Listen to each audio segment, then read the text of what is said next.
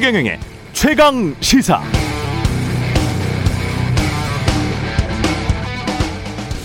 네, 뭘 잘못했는지가 없다. 사과를 할 때 우리가 늘 놓치는 부분입니다. 이러면 사과를 해도 사과한 것 같지가 않습니다. 국민의힘 윤석열 후보가 광주에 가서 사과를 했다고 하는데 왜 사과를 했습니까? 뭘 잘못해서 사과했죠? 그게 사과문에 있었습니까? 말 실수는 말 실수라고 치더라도 이후 개사과 논란에서 등장한 사무실은 윤석열 후보 집 근처 어디에 있는 누구의 사무실이죠? 누구의 사무실입니까?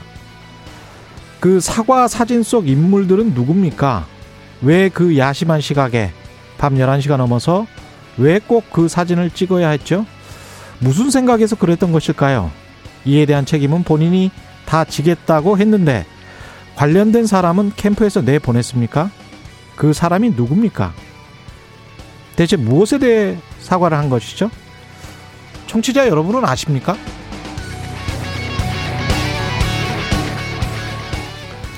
네, 안녕하십니까. 11월 11일 세상에 이익이 되는 방송 최경련의 최강시사 출발합니다. 저는 KBS 최경련 기자고요. 최경련의 최강시사 유튜브에 검색하시면 실시간 방송 보실 수 있습니다.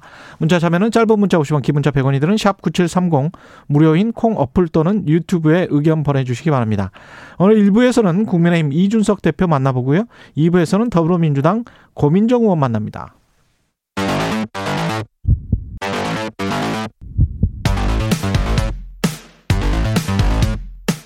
오늘 아침 가장 뜨거운 뉴스 뉴스 언박싱 자 뉴스 언박싱 시작합니다. 민동기 기자 김민하 평론가 나와 있습니다. 안녕하십니까? 안녕하세요. 예. 첫 소식도 이거군요. 예, 광주로 간 윤석열 후보 전두환 발언에 관해서 사과했습니다. 제 발언으로 상처 입은 모든 분들께 사과한다. 이렇게 이야기했죠? 네. 예. 광주 시민들하고 5월 단체들이 강하게 항의를 해가지고요. 음. 어, 그래서 추모탑까지는 가지를 못했습니다. 추모탑을 한 30m 가량 앞둔 지점에서 서서 이제 낭독문을 읽었는데 음. 방금 말씀하신 것처럼 자신의 발언으로 상처받으신 모든 분들께 머리 숙여 사과드린다 이렇게 에, 얘기를 했고 그 전두환이라는 이름은 나왔습니까? 사과에서? 안 나왔습니다. 그리고 개사과 이런 부분도 안 나왔고요. 개사과도 안 아, 나왔고. 다만 예. 이런 얘기는 했습니다. 자신이 대통령이 되면 슬프고 쓰라린 역사를 넘어 꿈과 희망이 넘치는 광주와 호남을 만들겠다. 이렇게 얘기를 했고 방명록에는 민주화 인권의 5월 정신을 반드시 세우겠습니다라고 적었는데 음. 맞춤법이 틀려서 좀 논란이 됐습니다. 그리고 이제 끝나고 나서요 기자들이 질문을 몇 가지 던졌거든요. 예. 이를테면 항의한 어떤 광주 시민들 보고 어떤 생각을 했느냐 예. 이렇게 물으니까 마음은 10분 이해한다. 그리고 5월 영령들에게 분양하고 참배도 했으면 더 좋았을 텐데 그래도 사과드리고 참배한 게 참 다행이라고 생각한다. 이렇게 답을 했고 음. 그리고 이용석 광주시장이 어, 윤석열 후보가 5.18 민주화 운동을 헌법 전문에 포함하는 노력을 해야 한다고 한 데 대해서는 어떻게 생각하느냐 또 기자들이 물었습니다. 여기에 네. 예. 대해서는 헌법이 개정이 될 때 전문에 올라가야 한다라고 답을 했습니다. 음. 근데 뭐 5월 단체라든가 이쪽 시민단체들은 여전히 좀, 아, 좀 비판적인 입장을 냈습니다. 그러니까 도대체 왜 사과를 하는지 5.18과 시민들은 좀 어이가 없다라는 입- 입장을 밝혔고요. 자신이 선택한 일정과 장소 방문만을 공개한 사과 행보는 지극히 일방적이라고 비판했습니다. 저는 이제 뭐 어쨌든 보수 정당의 대선 후보가 아, 자신이 이제 잘못한 것에 대해서 아, 광주를 방문을 해서 사과를 했다. 저는 이 점은 뭐 의미가 없진 않다고 봅니다. 아, 그럼요. 네, 사과를 예. 했다는 그 점은 어쨌든 그 점은 의미가 있습니다. 그렇습니다. 이렇게 실제로 사과를 했다는 것은 의미가 있는데 예. 예. 그동안 이제 이 사과를 하는 과정이 어떤 좀 정략적으로 비춰지고 그런 우려 때문에 여러 가지 음. 계산과 조율을 통해서 맞아요. 결국 이 날짜로 예. 정해졌다는 거 이런 것들이 예. 사과의 의미를 상당히 퇴색시키는 부분이 분명히 있고요.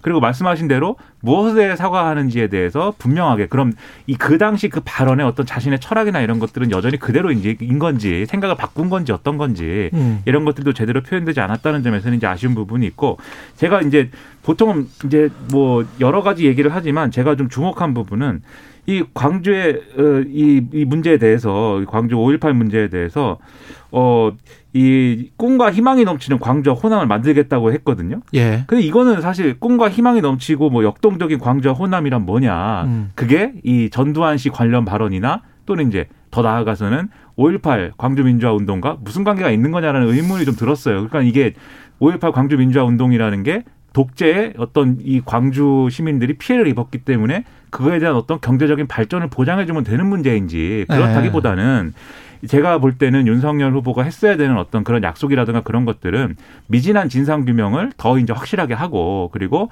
덜 된 명예 회복을 충분히 한다 이제 이런 차원의 음. 직접적인 어떤 해결책들이 필요했던 건데 그런 얘기는 또 없거든요.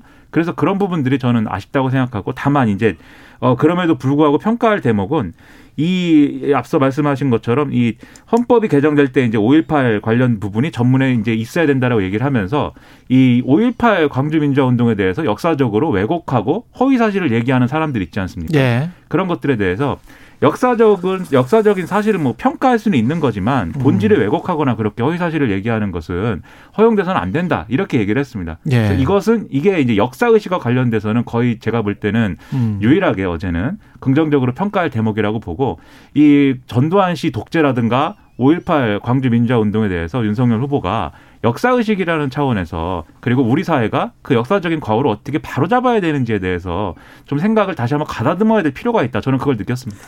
평가할 대목이 분명히 있긴 한데요. 예.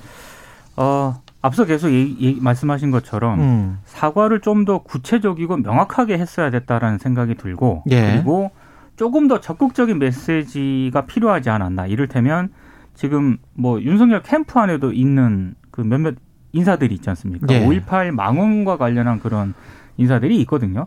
이런 부분들에 대해서 어떤 뭐 명시적인 조치라든가 앞으로 이런 망언이 나올 경우에는 뭐 당 차원에서 어떻게 어떻게 하겠다라는 어떤 최소한 그 정도 메시지는 던졌어야 되지 않나 이런 생각이 좀 듭니다. 게다가 그, 그 전에 이제 김태호 지사, 전 경남지사랄지 김경진 의원의 뉘앙스가 다 다른 말들이었잖아요. 그렇죠. 김태호 지사는 뭐 애완견을 그렇게 좋아하는 사람이다. 그 국민과 거의 등가 국민보다 훨씬 뭐 사람보다 훨씬 더 좋아한다 이런 식의 말을 하면서 이게 개사과에 관해서 어떤 어떤 생각을 가지고 있는지 의아하게 생각을 했잖아요. 그리고 난 다음에 이제 김경진 의원은 같은 날에 우리 프로에서 최경련의 최강 시사에서 상당히 곤혹스러워하면서 그 어, 여러 가지 입장을 밝혔거든요. 그러면 김 이게 정말 갈라치기 하는 거 아닌가 그런 느낌이 들어요. 두 정치인의 지금 고향도 다 다르고 경상도고 한쪽은 또 광주고 그렇기 때문에 그리고 무엇보다 언론이 있잖아요. 어제 중앙일보 같은 경우에 진정으로 사과하겠다는데 오지 말라 들끓는 광주 이게 기사 제목이에요. 아주 악의적이죠 그런 제목. 이거는 진심으로 사과하겠다는데 오지 말라 들끓는 광주라고 하는 거는 가령 일본 총리가 진심으로 사과, 사과하겠다는데 오지 말라 들끓는 한국인들 이렇게 하면 한국인들을 낮추는 거잖아요. 일본 총리는 높이는 거고 만약에 일제 시대 똑같은 일이 있어서 그걸 잘못 실현을 해 가지고 일본 총리가 진심으로 사과하겠다는데 오지 말라 들끓는 한국인 이렇게 했으면 그 신문사 나만 하겠습니까? 근데 문제는 그 기사 중앙일보 기사를 저도 봤는데 예. 기사는 그냥 상대적으로 좀 드라이하게 썼는데 제목을 그렇게 잡았더라고요. 제목을 그렇게 예. 뽑았더라고요. 기사에는 그런 내용이 사실은 없어요. 네. 그러니까 예. 기사는 뭐 기사라는 것은 이제 언론의 이제 어떤 여러 가지 원칙에 의거해서 사실은 이 작성을 하는 거고 기사의 이제 의견이나 그런 논조가 확연하게 드러나는 거 경우에는 이제 악의적 기사인 건데 그렇죠. 지금 말씀하신 대로 이제 그 기사 자체는 그렇지 않았다고 봐도 제목을 다는 사람이 그러면 그러한 어떤 그런데 제목 다는 사람은 데스크지 않습니까? 그 렇죠. 예. 그다 그 단계에서 분명히 그러한 일정 정도의 역사적인 역사 인식에 대한 편향이 있는 것 같아요. 그래서 음. 전반적으로 지금 이 아, 보수 정당 그리고 보수 정치 그리고 보수 언론의 역사관이랄지 역사 의식이라든지 이런 것들이 제대로 돼 있는 거냐 그리고 그런 이제 어떤 세력의 지원을 받거나 같이 이제 좀 어떤 뭐 어, 같은 역사 의식을 공유한다고 하는 그런 이제 후보가 대통령이 되는 것을 용인해야 되겠느냐 뭐 이런 이제 여론이 있을 수가 있기 때문에 그 부분에서 윤석열 후보가 이렇게 사과를 하는 것이면 그게 아니다라는 거를 분명히 보여줬어야 된다는 겁니다. 예. 그런 역사 인식을 갖고 갖고 있지 않다. 근데 이제 그런 노- 노력을 했겠지만 그런 걸 보여주려는 노력을 했겠지만 아무튼 미진하다고들 보는 분위기고 언론의 지적들도 그런 지적이 훨씬 많이 있다고 봅니다. 예. 이재명 어, 후보는 관훈 클럽 관련해서 조건부 특검 수용하기로 했네요. 엄청나게 많은 얘기를 했는데요. 예. 몇 가지만 추리면 모두 발언에서 특검 얘기를 먼저 꺼냈습니다. 그러니까 검찰의 대장동 의혹 수사가 미진할 경우에 윤석열 후보의 부산저축은행 부실 수사 의혹 등을 포함해서 특검 수사를 하자는 조건부 특검 수용론을 먼저 얘기를 했고요. 그러면서 곽상도 의원 아들에게 뭐 들어간 50억 퇴직금의 성격이라든가 옛 새누리당이 장악했던 성남시 의회 민간 개발 강요 등도 철저하게 수사해야 한다 이렇게 얘기를 했습니다. 그 유동규 전 본부장과 구속과 관련해서는 또 본인의 관리 책임 이런 부분에 대해서는 사과를 하기도 했고요. 아, 기본소득 관련해서는 굉장히 재미있는 또 발언을 하기도 했는데 기본소득을 가장 빨리 도입한 분은 박근혜 후보라고 얘기를 했습니다. 그러니까 예전에 그 대선 공약으로 65세 이상에게 차별 없이 20만 원씩 지급하겠다. 이 얘기를 한 적이 있잖아요. 박근혜 후보가. 예. 이게 본인이 말하는 노인 기본 소득이다라고 얘기를 했고요. 이게 이런 것이 쭉 연결이 되면은 이게 전 국민 기본 소득이 된다. 이런 점을 강조를 했습니다. 그리고 지금 권순일 전 대법관 관련해서 뭐 화천대유 이재명 후보가 모종의 연관이 확인된다면 사퇴하고 책임질 수 있느냐 이런 질문이 나왔는데 권순일 전 대법관과는 일면식도 없다 이렇게 반박을 했고 그리고 지금 자신의 공직선거법 사건에서 굉장히 초호화 변호인단이 구성이 됐는데 2억 5천만 원 정도밖에 안 들었다. 이게 좀 음. 말이 되느냐 이런 취지의 질문이 나왔거든요. 예. 여기에 대해서는 2억 5천만 원이면 집한채 값인데 그게 왜 적다고 생각을 하느냐? 어떤 세상을 사셨는지 모르겠지만 상상하기 어려운 정관 예우가 있으리라 생각하는지 잘 이해가 안 된다. 뭐 이런 식의 다양한 질문과 답변이 오갔습니다. 음. 어제 매우 많은 얘기를 했어요. 이재명 후보가. 다 보셨어요? 어제 다 볼 수 없죠. 예. 네. 뭐한 시간 반인데 그렇죠. 두한 시간 시간 반이 반. 됐습니다. 어. 네. 그 모두 발언, 그러니까 인사말에 해당하는 부분만 25분을 얘기를 해가지고 기자들이 그만 그만 얘기했으면 좋겠다고 이제 말릴 정도였는데. 진을 빼려고 한 게 아닌가. 네, 그러니까 워낙 이제 아. 달변이고 할 말이 많고 뭐 이런 이제 캐릭터다 보니까 예. 굉장히 여러 가지 얘기를 했는데 음. 언론에 이제 쭉 모아지는 포인트는 특검 수용 이 부분인 것 같아요. 예. 그래서 특검을 수용한다고 밝힌 것은 제가 볼 때는 이렇게 좀 이 본인에게 제기된 의혹에 대해서 얼마든지 수사하고 뭐 필요하다면 특검도 받겠다라고 얘기하는 것은 저는 상당히 긍정적이라고 보고 좀 이렇게 의혹을 해소해가는 태도가 앞으로도 있어야 된다고 보고요. 다만 이제 이 특검이 조건부로 수용한 거잖아요. 일단 그렇죠. 첫째로 검찰 수사가 미진하다면이라는 전제가 붙었습니다. 근데 그건 이제 당연한 얘기죠. 검찰 수사가 완벽하게 되고 국민적 의혹이 없으면 특검을 뭐하러 이제 하겠습니까? 근데 이제 지금도 어쨌든 검찰 수사는 조금 이제 의문이 있는 부분들이 있고 그런 차원에서 검찰 수사의 결과가 나와야 이제 특검을 할 수 있을 것이다라는 건 실질적으로 이제 그럴 수밖에 없는 건데 제가 볼 때는 어 다만 이제 좀 의문이 남는 부분이 윤석열 후보가 과거에 이제 부산저축은행 관련돼서 수사를 할 때이 예. 대장동 관련해서 초기 자금 유입될 때 그게 이제 그게 대출 일어난 부분에 있어서는 좀 덮어준 거 아니냐 이 의혹이 있는 거잖아요. 박영수 전 특별검사랑 이제 수사를 이제 진두지휘를 하는 그 과정에서 직접 또 이야기를 했죠. 했죠. 네. 그러니까요. 관련해서 그 예. 얘기를 하면서 특검에 이 부분도 포함돼야 된다. 이렇게 음. 나름대로 또 반격을 했거든요. 그렇죠. 근데 이게 사실 이제 사람들의 눈에 비칠 때는 예. 중요한 거는 이재명 후보가 특검을 수용했다가 돼야 되는데 음. 이거를 덧붙이면 특검을 수용한 건지 아닌 건지 좀 애매해지지 않습니까? 잘못하면 물타기로 비춰질 수 있다. 그렇죠. 그러니까 음. 이렇게 던지면 상대가 안 받을 거니까 특검 수용하는 것처럼 이 액션을 하지만 안 받을 제안을 합니다. 이렇게 비춰질 수가 있기 때문에 음. 제가 볼 때 이게 현명한 얘기는 아니었던 것 같아요. 오히려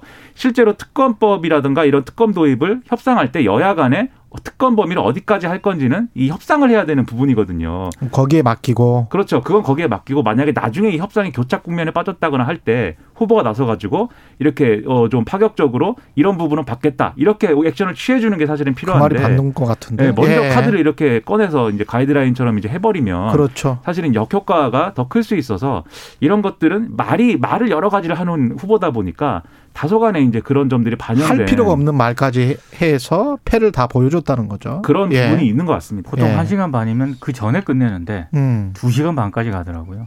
모든 얘기를 다 한 거죠. 그러니까 네. 그리고 특검. 수용을 그냥 하겠다고 해버렸으면 대인배 풍모가 보이는 건데 그게 이제 조건부 특검이고 저쪽도 이거를 해야 된다라는 전제가 달려 있으면 약간 그렇게 보이지는 않죠. 일종의 반격처럼 이제 보이니까 그렇습니다. 그 부분이 아쉽습니다. 예.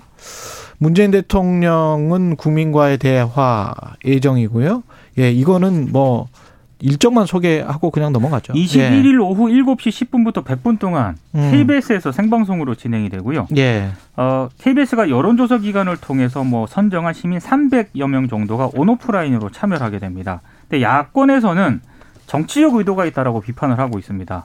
대통령이 여당과 대선 후보 지지율이 급락을 하니까 갑자기 이제 대규모 생중계 행사를 여는 것 아니냐 이렇게 비판을 하고 있는 상황입니다. 예. 그리고 박영수 전 특검 대장동 사업 초기부터 관여한 정황이 있다고 나왔습니다. 이건 이제 조선일보가 오늘 보도한 내용인데요. 정영학 회계사하고 정민영 변호사 있지 않습니까? 예. 두 사람이 2015년 초에 박영수 전 특검이 대표로 있던 로펌 사무실에서 수차례 만남을 가졌고 2015년 초. 그렇습니다. 대장동 사업 공모 지침서 내용을 논의한 정황이 검찰에 확보가 됐다. 오늘 조선일보가 이렇게 보도를 했습니다. 예. 근데 이상한 대목이 하나 있긴 해요. 여러 네. 가지가. 이를테면 당시 그 박영수 특검 로펌 소속인 조모 변호사가 나중에 천화동인 6호 대표로 등재가 됩니다. 음. 이상하죠. 그리고 박영수 전 특검 같은 경우에도 2011년 대장동 개발 사업 초기 사업 자금을 조달하기 위해서 부산저축은행에서 1,100억 원의 대출을 끌어온 금융브로커 조모 씨 있거든요. 예. 이 조모 씨의 사건 변호를 박영수 전 특검이 맡습니다. 그리고 2014년부터 뭐 변호사법 위반 혐의로 수사를 받았던 남욱 변호사하고 정영학 회계사 변호인단에 또 박영수 특검이 이름을 올리거든요. 음. 그러니까 이런 점을 감안을 했을 때뭐 정영학 회계사하고 정민영 변호사가 박영수 전 특검이 대표로 있던 로펌을 수시로 드나들었고 그리고 천화동인 6호 대표인 조모 변호사가 역시 박영수 전 특검 로펌 소속이었다는 점에서 검찰의 의심은 박영수 전 특검이 대장동 사업 초기부터 관여했을 가능성이 좀 있다 이렇게 의심을 하고 있는 상황이죠. 지금 박영수 특검은 이 대장동 의혹과 관련돼서는 무슨 포레스트 검프 같아요.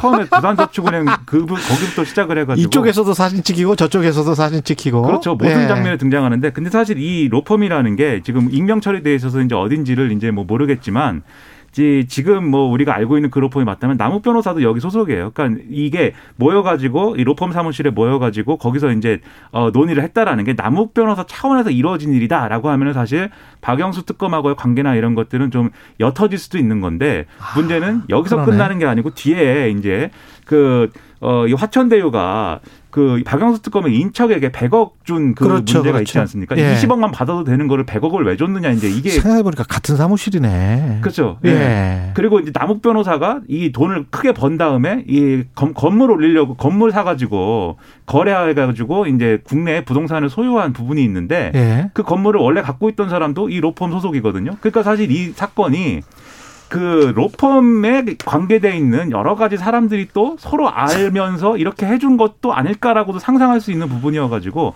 결국 또 박영수 특검이 결국은 이 로펌 대표니까. 아니 근데 타임라인을 보면은요 네. 의심을 할 수밖에 없는 게 그렇죠. 네. 화천대유가 2015년 2월 6일 날 설립이 되거든요. 그렇죠. 같은 달에 박영수 전 특검이 화천대유 상임고문에 임명이 됩니다. 그리고 이후에 딸이 화천대유에 입사하게 되고요. 그러니까 이런 이게 다 것들이 우연이냐? 뭐 이런. 그렇죠. 아. 결국은 대표는 박영수 특검이잖아요. 이 로펌에. 예. 이 로펌을 중심으로 놓고 보면은 여러 가지 사건이 로펌 중심 그리고 박영수 특검 중심으로 일어났다는 겁니다. 결국은. 재밌네요. 예.